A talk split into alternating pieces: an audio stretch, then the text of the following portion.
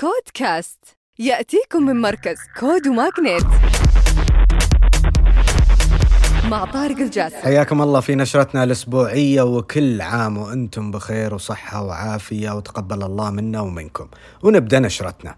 تطبيق إياس للخدمات القانونية يوقع اتفاقية مع مركز الابتكار وريادة الأعمال IP Hub. تهدف الاتفاقية إلى دعم رواد الأعمال في السعودية وتمكين الشركات الناشئة من الوصول للخدمات القانونية المتخصصة.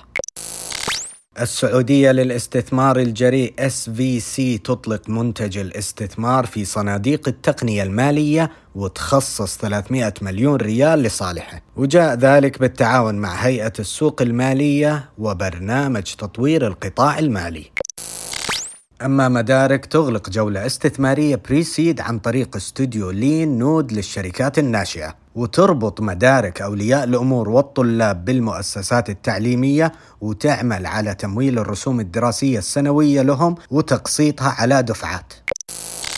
وكونتاتم المغربية للتقنية المالية تغلق جولة استثمارية بقيمة 1.15 مليون دولار. تأسست كونتاتم المتخصصة في رقمنة وإدارة النفقات في المغرب عام 2019 وتقدم المنصة حلول رقمنة النفقات كخدمة ساس للمنشآت والشركات الصغيرة والمتوسطة ويساعدونهم على إدارة عمليات الشراء والبيع والنفقات رقميا من مكان واحد.